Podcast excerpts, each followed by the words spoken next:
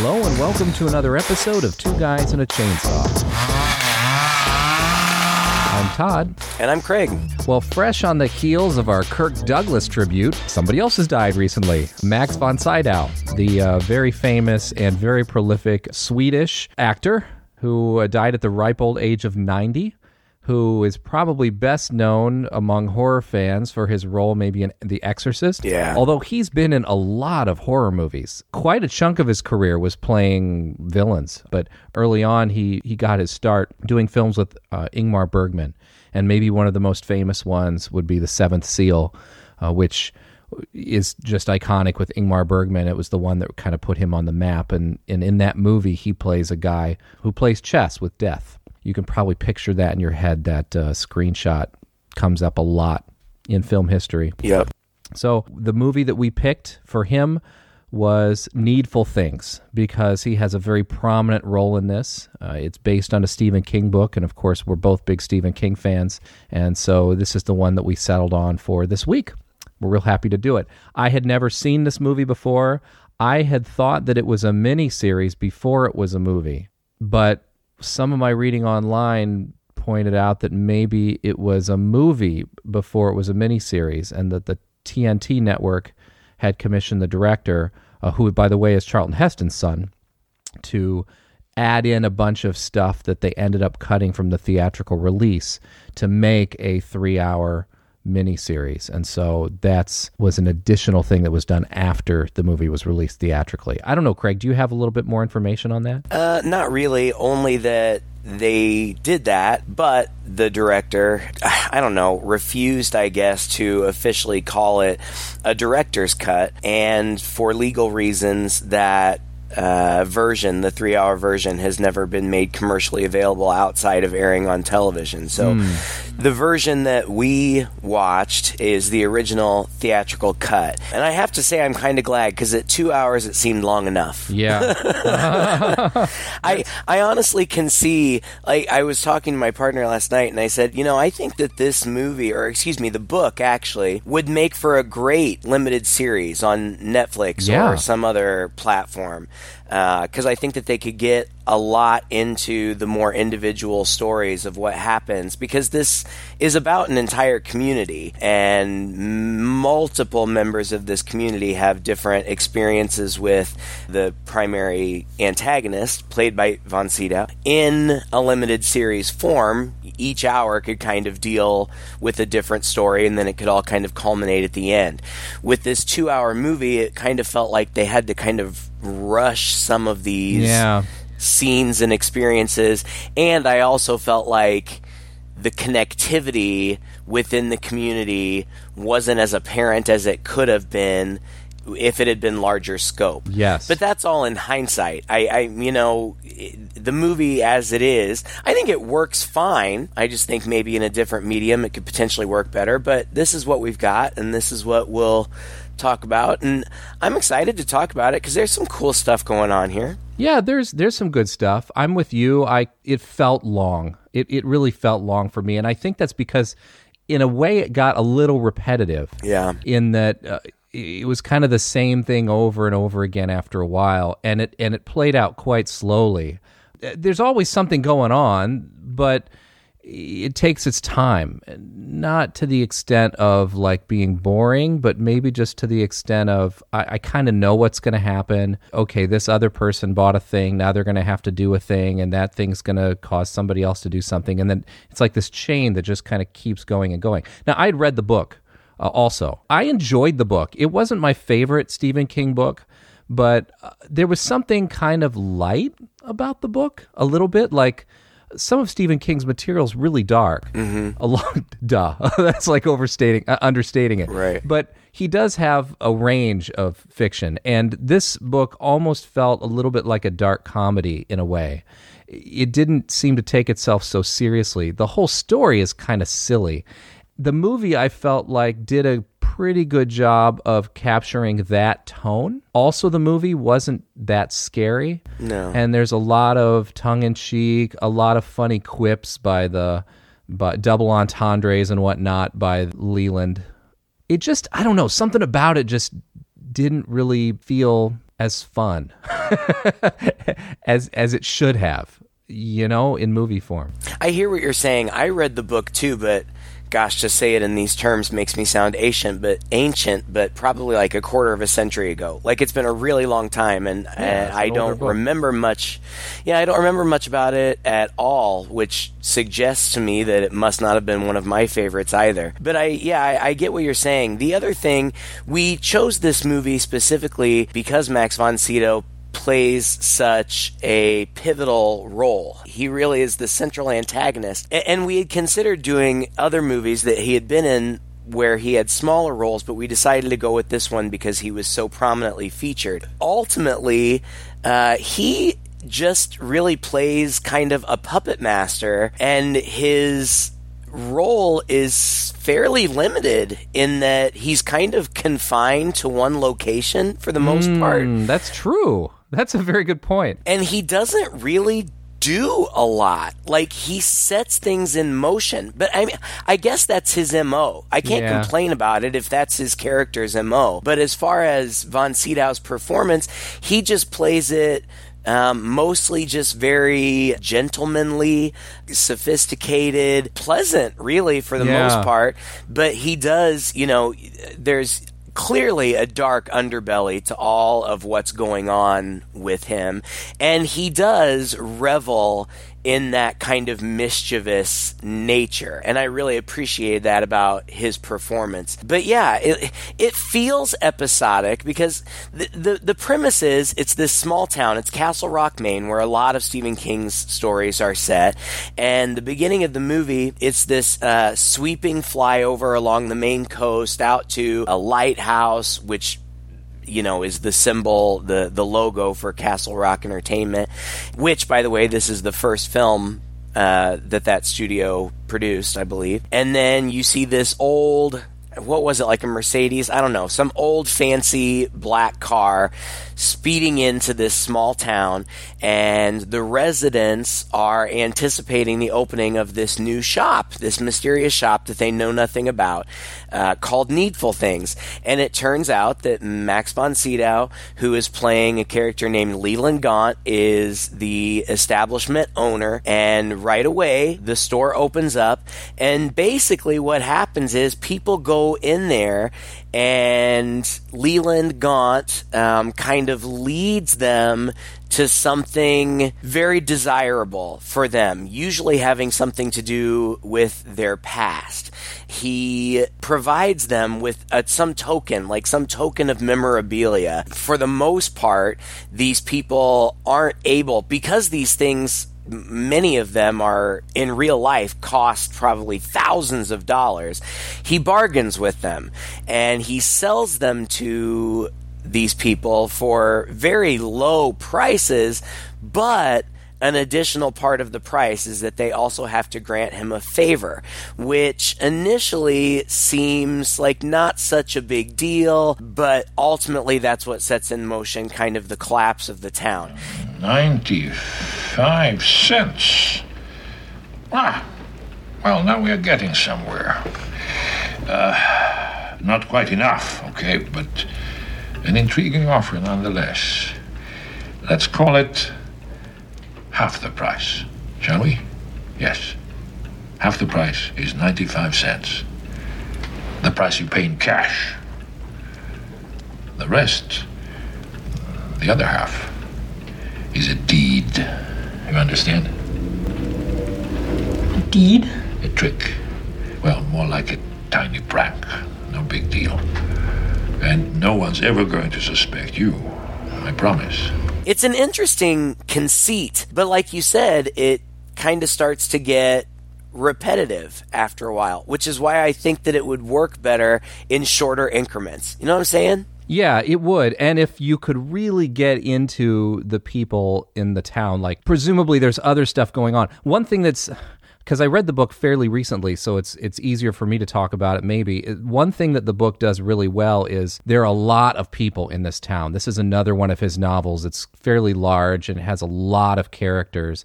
And one thing Stephen King loves to do, for better or for worse, is really dive deep into every single character and give you a lot of their backstory through the story. Right. And so you really feel like you know these people when you're reading the book. And so what's happening to them and what's happening between them is extra interesting because of that. Whereas in the movie, we really focus on a smaller group of people. And I think that's out of necessity because of just time. Mm-hmm. And in fact, the miniseries cuts out whole people, like whole characters and whole segments yeah. necessarily. And like you said, it's probably a good thing. But we really are focusing around like five or six different people who end up intersecting with each other.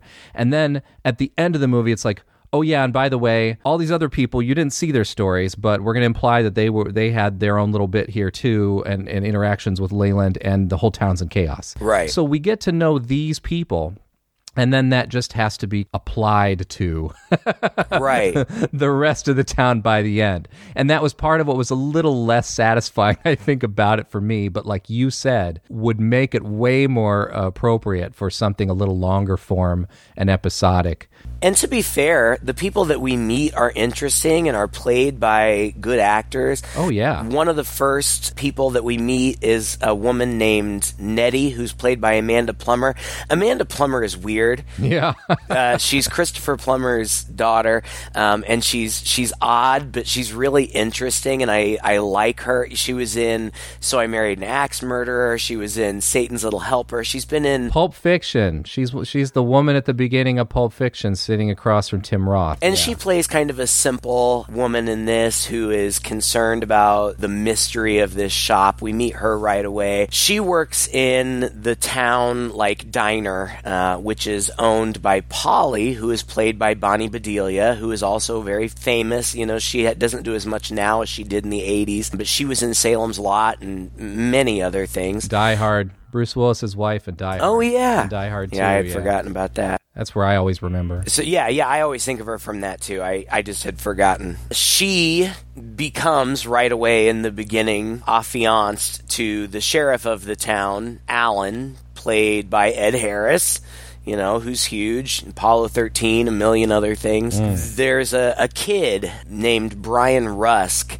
who is played by an actor named Shane Meyer, who I didn't really know for much except for that he played Matthew Shepard in the Matthew Shepard story, uh, which was really powerful, and I thought that he mm. did a really good job in that. And those are kind of the main people, and, and those people then interact with other townspeople, and basically what von Sydow is doing is he's setting people up against one another without their knowledge. Yeah. He does that by establishing conflict between people and then using other players as puppets to escalate that conflict. Yes. It's actually, you know, his...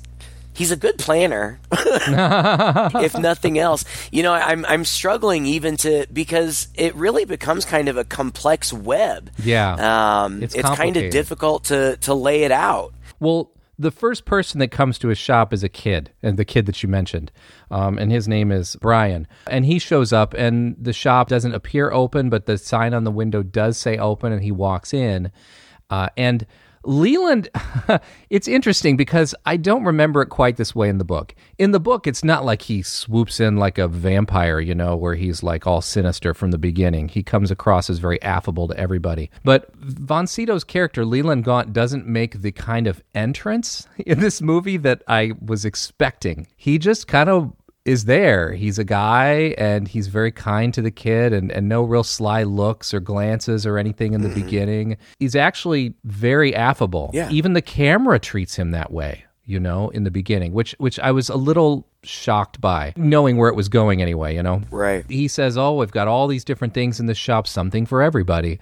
And he says, do you like baseball cards? And he pulls out a signed Mickey Mantle baseball card that happens to be signed to my friend Brian. And he pulls his card out of his little card protector and is handling it so carelessly. I know. that, that was really distracting to me. Like, if I were the kid standing there, I would probably have a coronary. You're right. Just watching him doing this. But anyway, he's flipping the card around and he kind of does a little magic trick with it and is waving it in front of him. And the kid's like, oh my God, yes. And he reaches out and he touches it.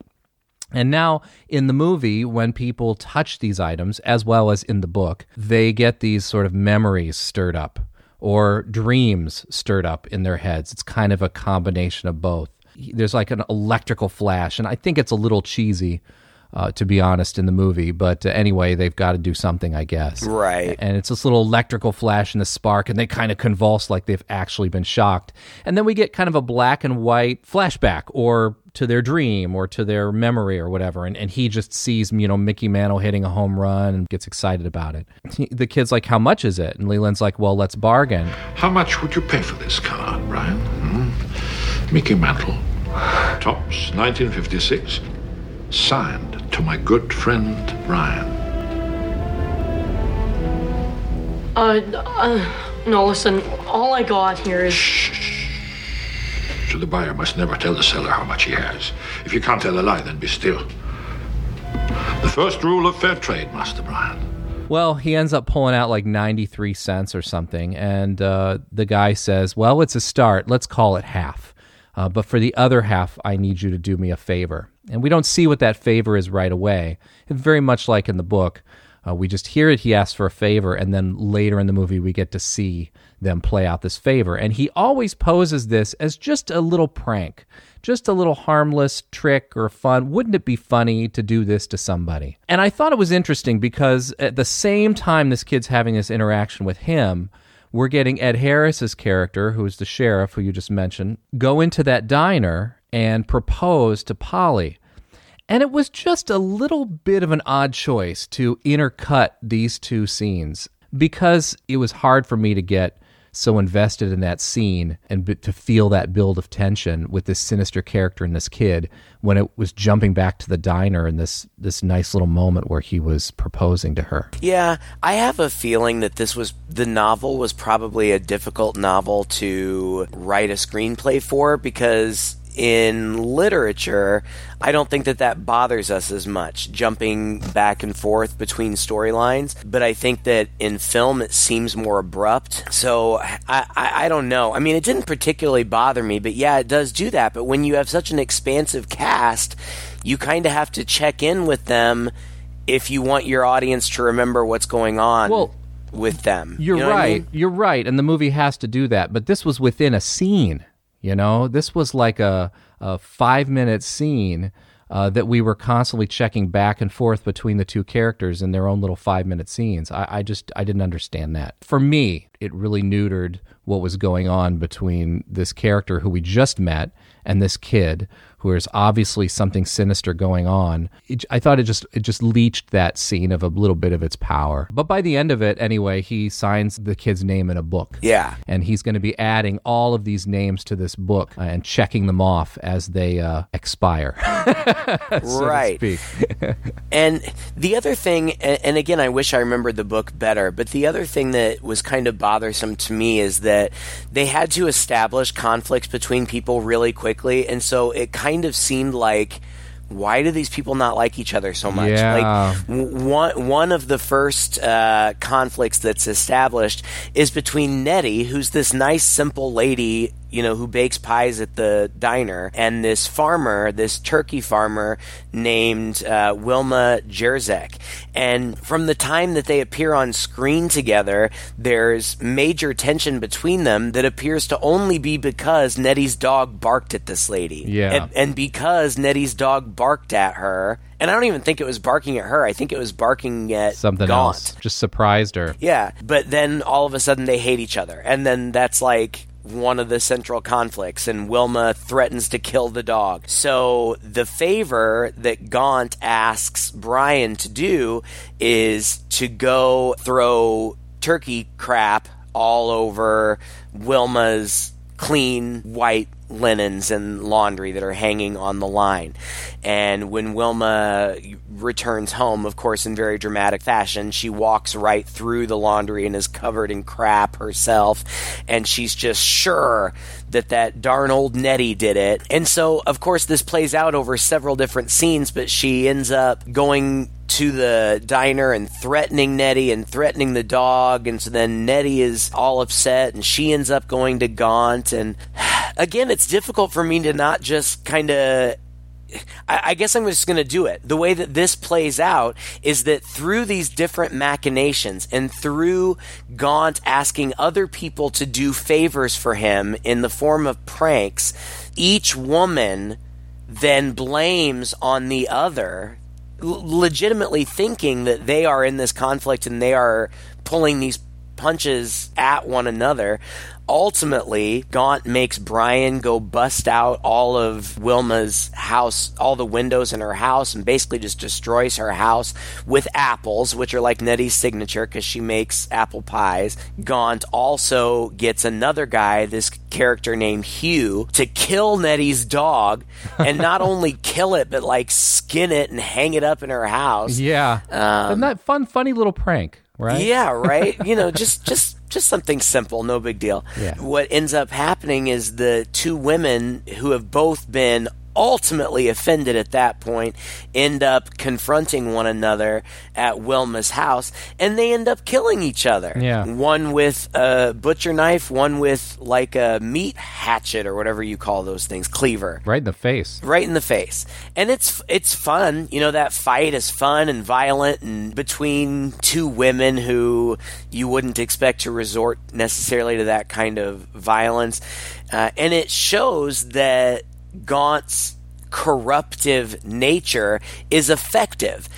And what he does with those two women is the same thing that he does with everybody else. It's just finding these cracks in their community, finding these minor conflicts between people and capitalizing on them to cause just outright destruction within the community.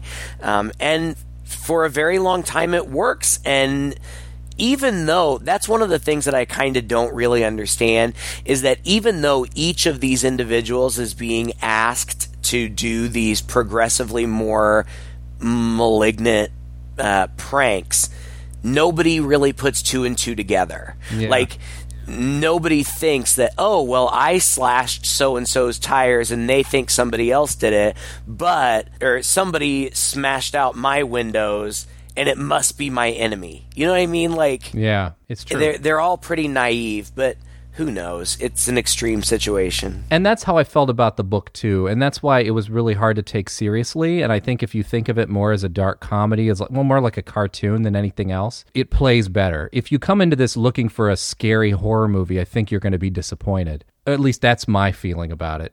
The other th- aspect that plays into that as well is just, like you said, how extreme the characters have to be in order for them to expedite things. Mm-hmm. And so every character in this movie, although they're interesting, is pretty extreme for whatever their particular characteristic is, you know? Oh, yeah. Nettie, Nettie is like super mouse-ish, uh, annoying, and, and whatever. Uh, the mayor, uh, Danforth Keaton, uh, played by J T Walsh, is like highly corrupt, super into gambling, screaming and yelling from the beginning at this deputy. Now. Ow! Oh! Is this your name on this goddamn ticket, Ridgewick? Or maybe this is some kind of forgery. You, huh? You were parked in the crib space. The what?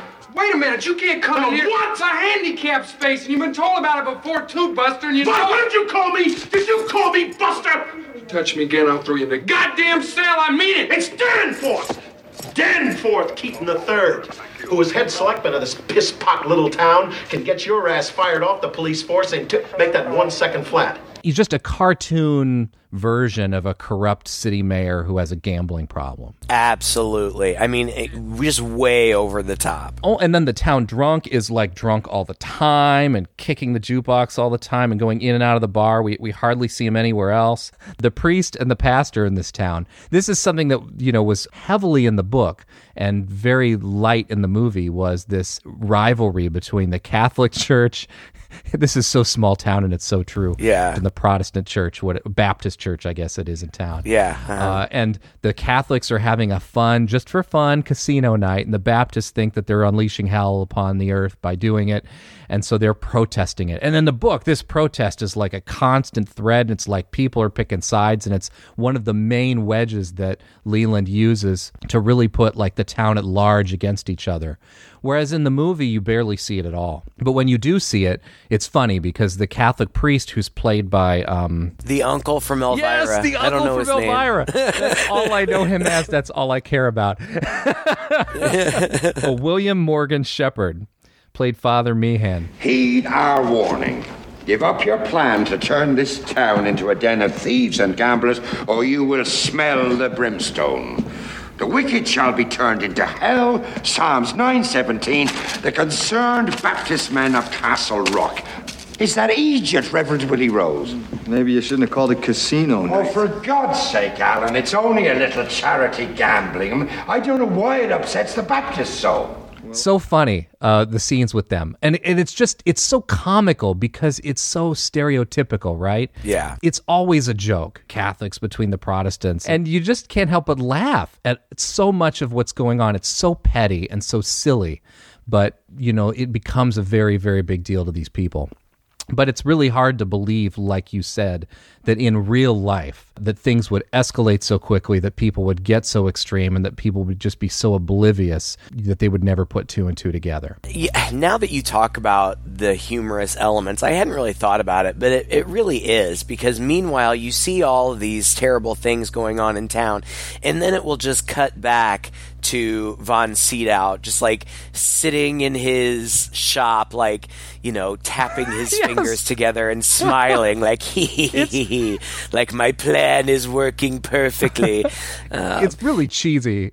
It is cheesy. And he hams it up a little bit. And also there are other things, you know, again, I don't remember the book, but like when he's interacting with people in his shop, again, he's very genteel, a good shop owner. He wants to satisfy his customers. And, and so he comes across as very nice. And he looks normal. He looks like this tall, elegant man. In fact, everybody assumes he's European just because of his demeanor. Mm-hmm. But he, he claims to be from like Akron, Ohio yeah. or something. Uh, but whenever he's on screen alone, whenever, whenever other people aren't around, there are physical manifestations of his true self. Like his teeth will get really nasty and yellow and black, and his fingernails will be thick and long, like, you know, demons or werewolves or something. And he really is just kind of this grinning villain lurking in the background, just watching his plans play out with such joy. Uh, yeah, it is funny. And, and and he always has these quips. I mean, almost every scene with him in it has some double entendre that has to do with devil or Satan, or like when the Baptist uh, preacher comes in to his shop, he's got these posters because there's going around town like say no to the gambling or no to the Catholics. And I think he has a bumper sticker that says uh, say no to the devil. You're not uh, Catholic, are you? You might say that I am, well, non-denominational. Ah, I knew it. And then you will have little objection to my placing this in your front window. Uh, no, I couldn't possibly do that. In, in, in, in, you, see, I, like you, am here to serve everyone. However, by way of compensation, perhaps I may offer you something which might interest you. So, how about a, an objet d'art? Hmm? And he points him to where he just has on the wall all of these, like, sexual artifacts, like these phalluses uh-huh. and like a nude painting and whatever. And, and the Baptist like starts sweating and kind of looking around like, oh, he kind of wants to buy one, but he doesn't want anybody to see. And it's such a joke. You know, of course, he ends up walking out with something and bumps into the Catholic priest on the way out. It's like, oh, oh. Yeah. And the byplay is so hilarious. It was too hot in here, Mister Jewett. Just say the word. I'm afraid I have a tendency to turn up the heat. He's just got little one-liners all over the place. Like, you know, after Brian defiles the laundry, then Brian is feeling very guilty about it, and Gaunt comes to him again, and Gaunt says something like, you have something of mine that's not paid for yet. And, and Brian's like, well, I did what you asked. Um, we had a deal. And uh, Gaunt says, the dealing isn't done until Mister Gaunt says it's done. Mm. So, you know, it's it's a deal with the devil story. Mm. You know, it's it's the devil and Daniel Webster. It's the devil and, you know, whomever. But you make this deal with the devil, and ultimately it's going to lead to your downfall. And poor young Brian, after he breaks the windows, he's not actually witness to the fight between the two women, but he is witness to the aftermath, like their bodies on the ground. Um, and he clearly feels guilty, and he begins to confess to the sheriff, but then he can't bring himself to do it. And eventually the sheriff starts to realize that these things just don't make sense. It doesn't make sense that Uh, timid Nettie would bust out all the windows in this lady's house. It doesn't make sense that, that that Wilma would murder this woman's dog. And so he starts to think that something weird is going on, and he goes to Brian, and he finds Brian in a barn, and he starts to approach him, and Brian pulls out a gun. Uh, a gun that we had seen had belonged to that butthole guy Danforth before. And s- these are just little pieces that I think were expected to put together, but that I didn't entirely. Mm. There there was a line about it later. Alan chastises Danforth for giving a gun to that kid. I would have never put that together. Um, but again, it's just all the machinations of Gaunt. So anyway, Brian has this gun, and he holds it to his head, and he says, you know, that, that guy is a monster. He's not human. He says, don't go in that store. It's a poison place. Mister Gaunt is not a man. It's too late. I gotta go. I gotta go to hell. The sheriff tries to talk him down and is inching closer and closer to him. But as he gets close, the movie makes it seem as though Alan was able to intercede right at the last moment, and that the boy did shoot himself, but it wasn't fatal. In the book, he committed suicide. Yeah. I read that uh, the studio execs um, did not like the implications of a minor committing suicide, and so they cut away from it very quickly and had Alan immediately deliver a line to Polly saying that he's alive, yeah. but... Which is another thing, you know, Leland Gaunt to this kid in the book and also in the movie is probably the most brutal, right? I mean, he's the most, he makes this kid do several things. He's a young kid. He's he's fragile and emotionally, you know, not mature, and uh, just keeps piling it on him and forcing him, you know, to do this stuff repeatedly to the point where he basically drives him to suicide. And it's a really powerful moment in the book and also in the movie. But again, oh, he's okay. It lightens the movie a little bit. Mm-hmm. And, and and there's a little bit of that everywhere, except for the axes to the face and whatnot. Right. And that is what drives the sheriff to start to suspect Gaunt.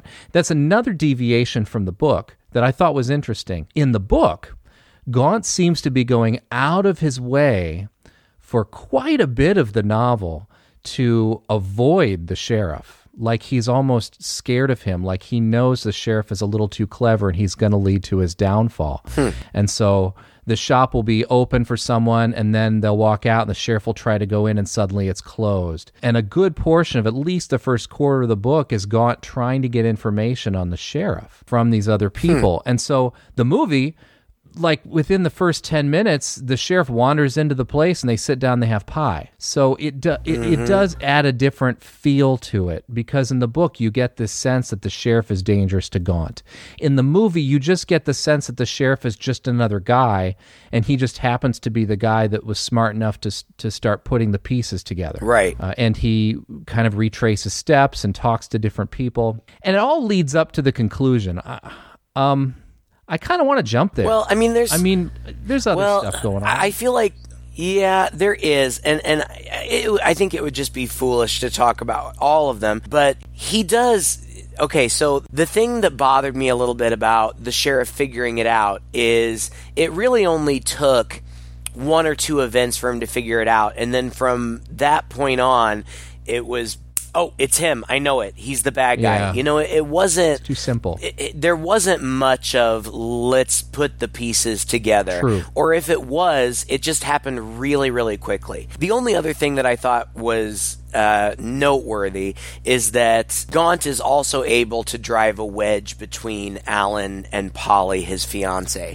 Um, mm. Polly has uh, terrible arthritis in her hands. And I don't even... I think Gaunt comes over to the diner under the guise of thanking Polly for the pie that... that she had had Nettie bring over. Somehow he, I don't remember if he gets her to the shop or if he just has it on her or on him or what, but he gives her this necklace that magically cures her arthritis, which again, like, none of these people question the fact that they have magical dreams slash memories and that these items have these magical properties. Like, they just go with it. Yeah. Uh, and, and Polly just goes with it. And when she touches the amulet or whatever it is, the vision that she has is of her being seduced by Gaunt. Mm. Um, which I guess ultimately is what is happening, because later Alan makes her question. He straight out accuses Gaunt, and, and she basically says, no, you know, he's just a, a normal guy. And but he does get her to question. He Gaunt also sets up via other people in the community, sets up Alan to look like he's um, embezzling, uh, and Polly finds that. Um, but eventually she does question the amulet. She tries to like open it up, and it shocks her, and it falls to the ground, and she falls to the ground, and her hands are all gnarled, and she's trying to pick up the amulet, but she can't. And then Gaunt just appears in her bedroom and puts it back on her, plants these seeds of mistrust about her fiancé, and then kisses her and has sex with her? I guess. Like, I don't...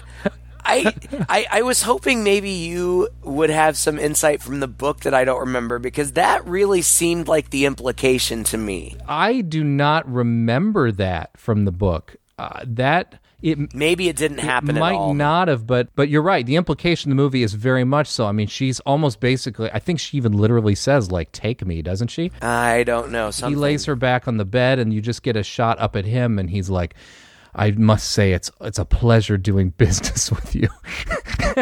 Yes, yes. And yeah, that's the implication, is that they did it. And whether or not she remembers it afterwards is another story, but because she certainly goes on throughout the rest of the of the uh, of the movie like this extremely significant thing didn't happen. But yeah, I, I sort of feel like, you know, part of this, people not questioning these things. And I think it was, again, maybe delivered better in the book than it ever came across in the movie, is that their suspension of disbelief, I think, comes a little bit from his power, just his sort of, right. like a sort of hypnosis. They're willing to buy into this thing that they have, or the magic that whatever is happening, it's kind of a fog in their brain that he is doing. But it doesn't come across so well in the movie. I think that's another failure, right? Just because it has to plow through all this so quickly. Yes. that's that's the yeah. Problem. The, I agree, and and it does make perfect sense that, you know, like, whatever he is, which is never really established, other than he appears to be immortal, because um, Alan finds all these newspapers detailing various other catastrophes. Oh, I, I love that part, though. Communities. He, he, he, he's like going through the dark place, and he finds the newspapers like, this is the big reveal, right? Mm-hmm. This uh, Hitler, you know, invades, blah, blah, blah. Uh, so-and-so was assassinated. It's all these major, massive events throughout history that that's implying that he's responsible for. Right. But he's coming to this little town, this little podunk town, and just causing a bit of havoc with all these nothings. Right. Don't you think he'd be somewhere in the Middle East right now, you know, kind of like taking care of the bigger stuff like he apparently used to in the past? I, I think this, the implication is pretty strong. He's the devil, right? I mean, that's what I get out of it anyway. Yeah. It's never said, you're right, but I think it's almost practically said through implication. There's there's a funny moment where one of the guys, I think it's when Hugh goes in, the drunk. Oh, Jesus. The young carpenter from Nazareth? I know him well. Promising young man. He died badly. He's the guy throughout history that's caused everything. He's got to be the devil. Yeah, I mean, fair enough. I, I was reading stuff online, and basically everything says, you know, it, it never really... not. In the novel and in the movie both, it's never really confirmed one way or another. Um, yeah. I read one thing that some people speculate that he is a similar being to, like, Pennywise or the guy from The Dark Tower and The Stand. I, I can't think of his name. Flagg? Randall Flagg, yeah. Right. Um, whatever. Ultimately, it doesn't really matter. He's a bad, evil... No. Immortal guy. I know you want to get to the end, and I do too. I, I think that in order to do that, we have to mention that that guy Danforth, who's this big over-the-top asshole, he's just been getting progressively worse through the influence of uh, Gaunt as well, to the point where, you know, he had conflict with pretty much everybody. Nobody liked him, but uh, ultimately uh, he kind of loses his mind, and he... kills his own wife because he suspects her of having an affair with one of his enemies, which she didn't at all. Um, but that was one of my favorite lines from the from the movie, was when he's losing it and Gaunt approaches his approaches him and basically says, "I'm not done with you yet. You know, get your stuff together." The guy's like, "I killed my wife. Is that wrong?" But, and there's more to it than that, and and it's it's. funny in its ridiculousness, but um, he he has become the, the kind of the ultimate pawn. Yeah, he's kind of the Renfield, I yeah, guess. Yeah, he is. You're right. Um, although he was never a sympathetic character to begin with, Mm-mm. he was kind of an asshole who you sort of feel is getting what's coming to him, but he ends up being, you know, kind of the linchpin in all of this. Right. I will say though that that point in the phone that you were talking about, where he mentions that he kills his wife, he has a line where he goes, "But I really loved her." Yeah. And th- I, that was the only moment in this movie where I felt strong emotion. I was like, oh my God, like that's horrible. You know? Yeah. He like has this flash of realization of what's going on. And that was heartbreaking for me. And it took me a good five minutes to get past that line. And it was so out of place in a movie that otherwise is just so cartoonish that I was really shocked. Yeah.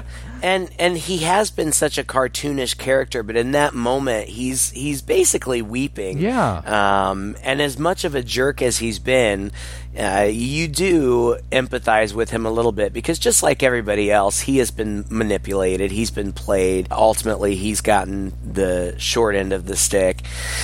The beginning of the end comes with the two religious leaders, the priest and the pastor, right? The priest is in his church. All these people just basically stay in the, the domains in which they're supposed to be, I guess. Right. The priest is in his church. It's like late at night or whatever, but he's there. Ed Harris's character goes in to talk with him. At the same time, Danforth is in the back, basically digging into the graves of the graveyard behind the church and burying dynamite in there. By now, you said he's kind of a broken man, and he's sort of half into this, and he's almost desperately doing it, even though he's kind of reluctant to.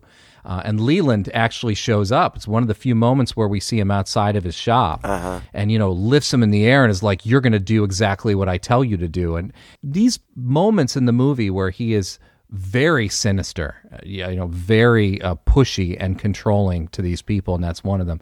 Anyway, while they're talking inside, uh, there's a big explosion, obviously, and it blows out the back of the church, and the pastor just, the preacher just knows that it was the pastor and those Baptists that did it, and he storms out. And that explosion, suddenly the whole town is fighting each other. It's just like a light switch, like the streets were empty before this explosion. And now there's a car crash, and guy gets out of the car and, and starts beating up the other guy, and, and Ed Harris's character comes over and tries to pull him apart. Oh, oh, oh, oh Frank, Frank, Frank, what are, you, what are you doing? The bastard took my treasure island. What? Robert Stevenson, first edition! The sheriff sees that all these people are like brawling in the street over these minor deeds. And Gaunt is just sitting up on the porch, just smoking, like watching this all happen. Yeah. It's hilarious. And this, oh God, this was so dumb. It's very different from the book, but I gotta say, like, the movie just went off the rails for me. Is uh, Ed Harris's character finally yells, "Everybody stop!" And everybody stops suddenly and looks at him. Look at what he's doing to you. And he basically lays out exactly what's going on, you know? And get, and then one at a time, everybody speaks up and says, confess. I, I was the one who did this. I was the one who did that. I was the one who did this. I, I'm rolling my eyes at the screen at this point. Yeah. Oh, God. Uh, the, the balloon of the film just kind of deflated for me at this point when I realized this was the kind of ending we were going to get. And I was hoping there'd be a twist or something, and there wasn't. This was it. And there's Gaunt on the porch, and Ed Harris swings around and points at him and says, "This man here, Leland Gaunt. We're waiting. He came here to destroy us, to make us destroy ourselves. Can't you see what's happening here? This is what he needs. This is what he wants. He's got us all lined up like a bunch of human fuse boxes." Harris is trying to rally the town against him. And at that moment, Dan shoots through the window of Gaunt's place. He's been inside the whole time, apparently hiding. Shoots the sheriff in the shoulder. The sheriff falls backwards, and he comes out, and it turns out he has explosives attached to him, to which he seems to be threatening he's going to blow up the whole town. Right. With the explosives around his vest. From the outside. Yeah. I mean, I suppose, I suppose... Everybody, so apparently everybody in town is gathered I, in this I, square. I guess. um, and and I, I guess that they are in close enough proximity that they could at least be injured if an explosion were to take place All right there. All two dozen of them, yes. But it is a little silly. Yeah. And this town, you know, it, it, it seems like it's supposed to be at least an average-sized small town, but we're so confined by setting that it seems like it's all, the whole town is just this one. Yeah. and and characters too. I mean, by this point, we've only really dealt with a handful of people. So it hasn't had that expansive feel, you know, that the book has, where it kind of reaches its tendrils out, and you get to even get these tiny little stories and little bits and pieces to where you, you, you get a cohesive sense that the whole town is building towards this climax. In the movie, you get a sense that these half a dozen people are in conflict with one another, and once they all die, well, that's kind of the end of it. It isn't until this big brawl in the middle of the street that the movie tells you, oh yeah, by the way, you didn't see it, but all these other people had all these other things go on, and they're all mad at each other too. It's just for time. Right. So yeah, he threatens he's going to do it, and then, you know, he has his moment where he turns around uh, and is like, I'm not going to listen to you anymore. And essentially, yeah, I mean, it's not literally, but that's essentially what it is. There's a couple minute scene where it's like Danforth with the devil on one shoulder and the angel yes. on the other, and, and Gaunt is the devil and the sheriff is the angel, and uh, Alan's like, you don't have to do this, this isn't really you, and uh, he's like, but I killed my wife. He's like, no you didn't, Gaunt did, he made you do it. And um, Gaunt is like, quit being a pussy, like, uh, yeah. like blow, blow them up. And I guess the big mistake that Gaunt makes is that he refers to Danforth as Buster, which is apparently what what people call Danforth behind his back, and he really hates yeah. it.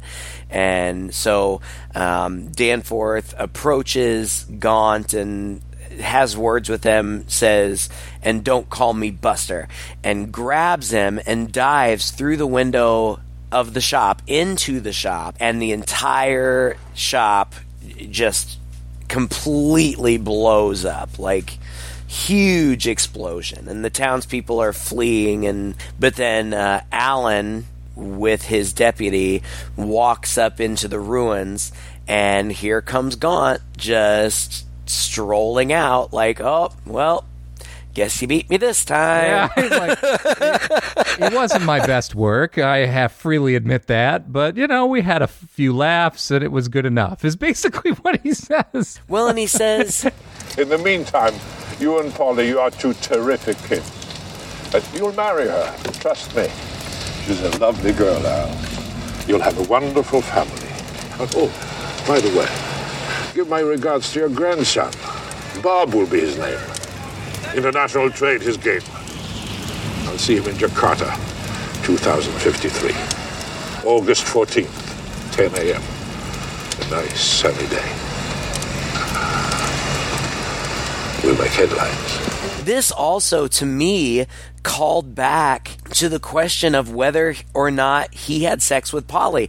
I'm wondering if he's suggesting that Alan's son... first son might actually be his. Oh. I don't know. That's probably just me reading too much into it, but it it definitely crossed my mind. Hmm, interesting. No, I didn't think about that, but yeah, it's a positive. But in the in the book, though, I don't remember. I just read this, but in the book, he like reveals his true demon yeah, self, yeah, right? Yeah, he does. And and there's a whole like the book is quite different because the sheriff is dealing with the loss of his his son and wife, I believe, in a car accident or something. Yeah, or something that he used to do with his son was magic, and and so this is sort of this way that he kind of keeps his memory alive, is he's always practicing these magic tricks, and somehow I don't remember exactly how, but somehow he uses magic tricks. Fake magic tricks to oppose the devil or whatever, Leland Gaunt's real magic, uh, and somehow overcome him. I don't remember exactly how it happens, but it's it's a little more sophisticated, to put it mildly, than what we end up getting in this movie, which is just a bunch of Hollywood claptrap. It just... Yeah. I couldn't stand that ending. Yeah, I mean, it was pretty anticlimactic, I guess. I mean, there's a big explosion. That's exciting. Yeah. But then he uh, Gaunt just drives away. I don't mind him wandering out and driving away. That's totally fine. It's just the B S that came before it, where the, the big showdown in the middle of the street was just... so cliche, so yeah. melodramatic. So somebody made a choice, and that's right. the choice they made, and it just kind of made the movie a little lousier. I think in the book, the whole town does explode. I mean, I'm pr- I think he pretty much does what he came to do and then walks off into the sunset, slightly defeated, but otherwise, you know, similar implication, like they beat him back, but it doesn't really matter. Right. I, I don't know. I didn't really like the movie, actually. I don't know if I would have liked the movie better if I hadn't read the book so recently. It was just a little too slow at times, a little too repetitive, a little uh, unsatisfying in, in the ways that I've pretty much just described. And then it led up to that ending that was just a groaner. And uh, at that point, I kind of checked out. So I didn't enjoy it so much as, as we enjoy... S- and Stephen King adaptations are always a little hit or miss and usually never as good as the yep. book anyway. But this was definitely lower... lower on that list than most, I think, for me. Yeah, I, I thought it was an okay movie. I didn't think it was bad. Um, the director doesn't have a lot of independent directorial credits. Um, he's done a lot of second unit stuff, and um, he has directed... Uh, I think like six or seven films of his own, but nothing else that I was really familiar with. And I just don't think that the direction or maybe even the screenplay was particularly strong. But from a visual perspective, I thought it looked good. Uh, and I thought that the performances were pretty solid yeah. based on what they were given. I thought that um, Ed Harris did a good job. I always enjoy Amanda Plummer because she's so weird and brings such a different vibe to every character she plays. And Bonnie Bedelia was okay. She didn't have much to do. And Max von Sydow, I think like the role was a good one for him. It's just unfortunate that he didn't really have a whole lot to do. Um, and we didn't get to see a lot of dynamics in his character. Yeah, uh, true. But I, I think that that's kind of by nature of the character. He he plays it cool because he has very little to lose. Yeah. And so, you know, the the only time that he really kind of lost his temper was that time when Danforth was sniveling and he grabbed him and picked him up and put held him up against the church. And I thought that was a really powerful moment. And it was shot from low and it made Max von Sydow look huge. Yeah. And it made Danforth, by comparison, seemed very small and weak, um, and and I liked that. I, I kind of wish that we had gotten to see more of von Sydow throwing his weight around, but it, it seemed like, you know, he was enjoying. He portrayed what he was given well, and I enjoyed his performance. He was fun to watch, even though it was kind of low key. So I don't hate this movie. I don't think it's a bad movie. I just think it was just kind of all right. Yeah. I know that I had seen it before, and I told you that when we were talking about what we wanted to do, but I didn't remember much about it. What I told you was I think I remember it being kind of boring, and uh, I was right. But uh, great actor, um, very. I think for once we actually picked a decent movie yeah. for our tribute, because a lot of times some of these really, really great actors that end up passing away, their horror output's just not so strong, and it's not usually their fault. Right. This movie, like you said, um, with what he was given, he did a pretty solid performance, and just by itself, it's a solid performance. Just the nature of the character didn't allow for a lot of dynamics. Right. But you can see tons of other movies to see his dynamics. Uh, oh yeah, I'm a big I'm a big Ingmar Bergman fan. Uh, I've seen quite a few of those. Uh, that's the very serious Max von Sydow. Of course, there's The Exorcist. He's Father Marin in that, and The Exorcist two. He has yeah. an even bigger role in that because there's a ton of flashback there.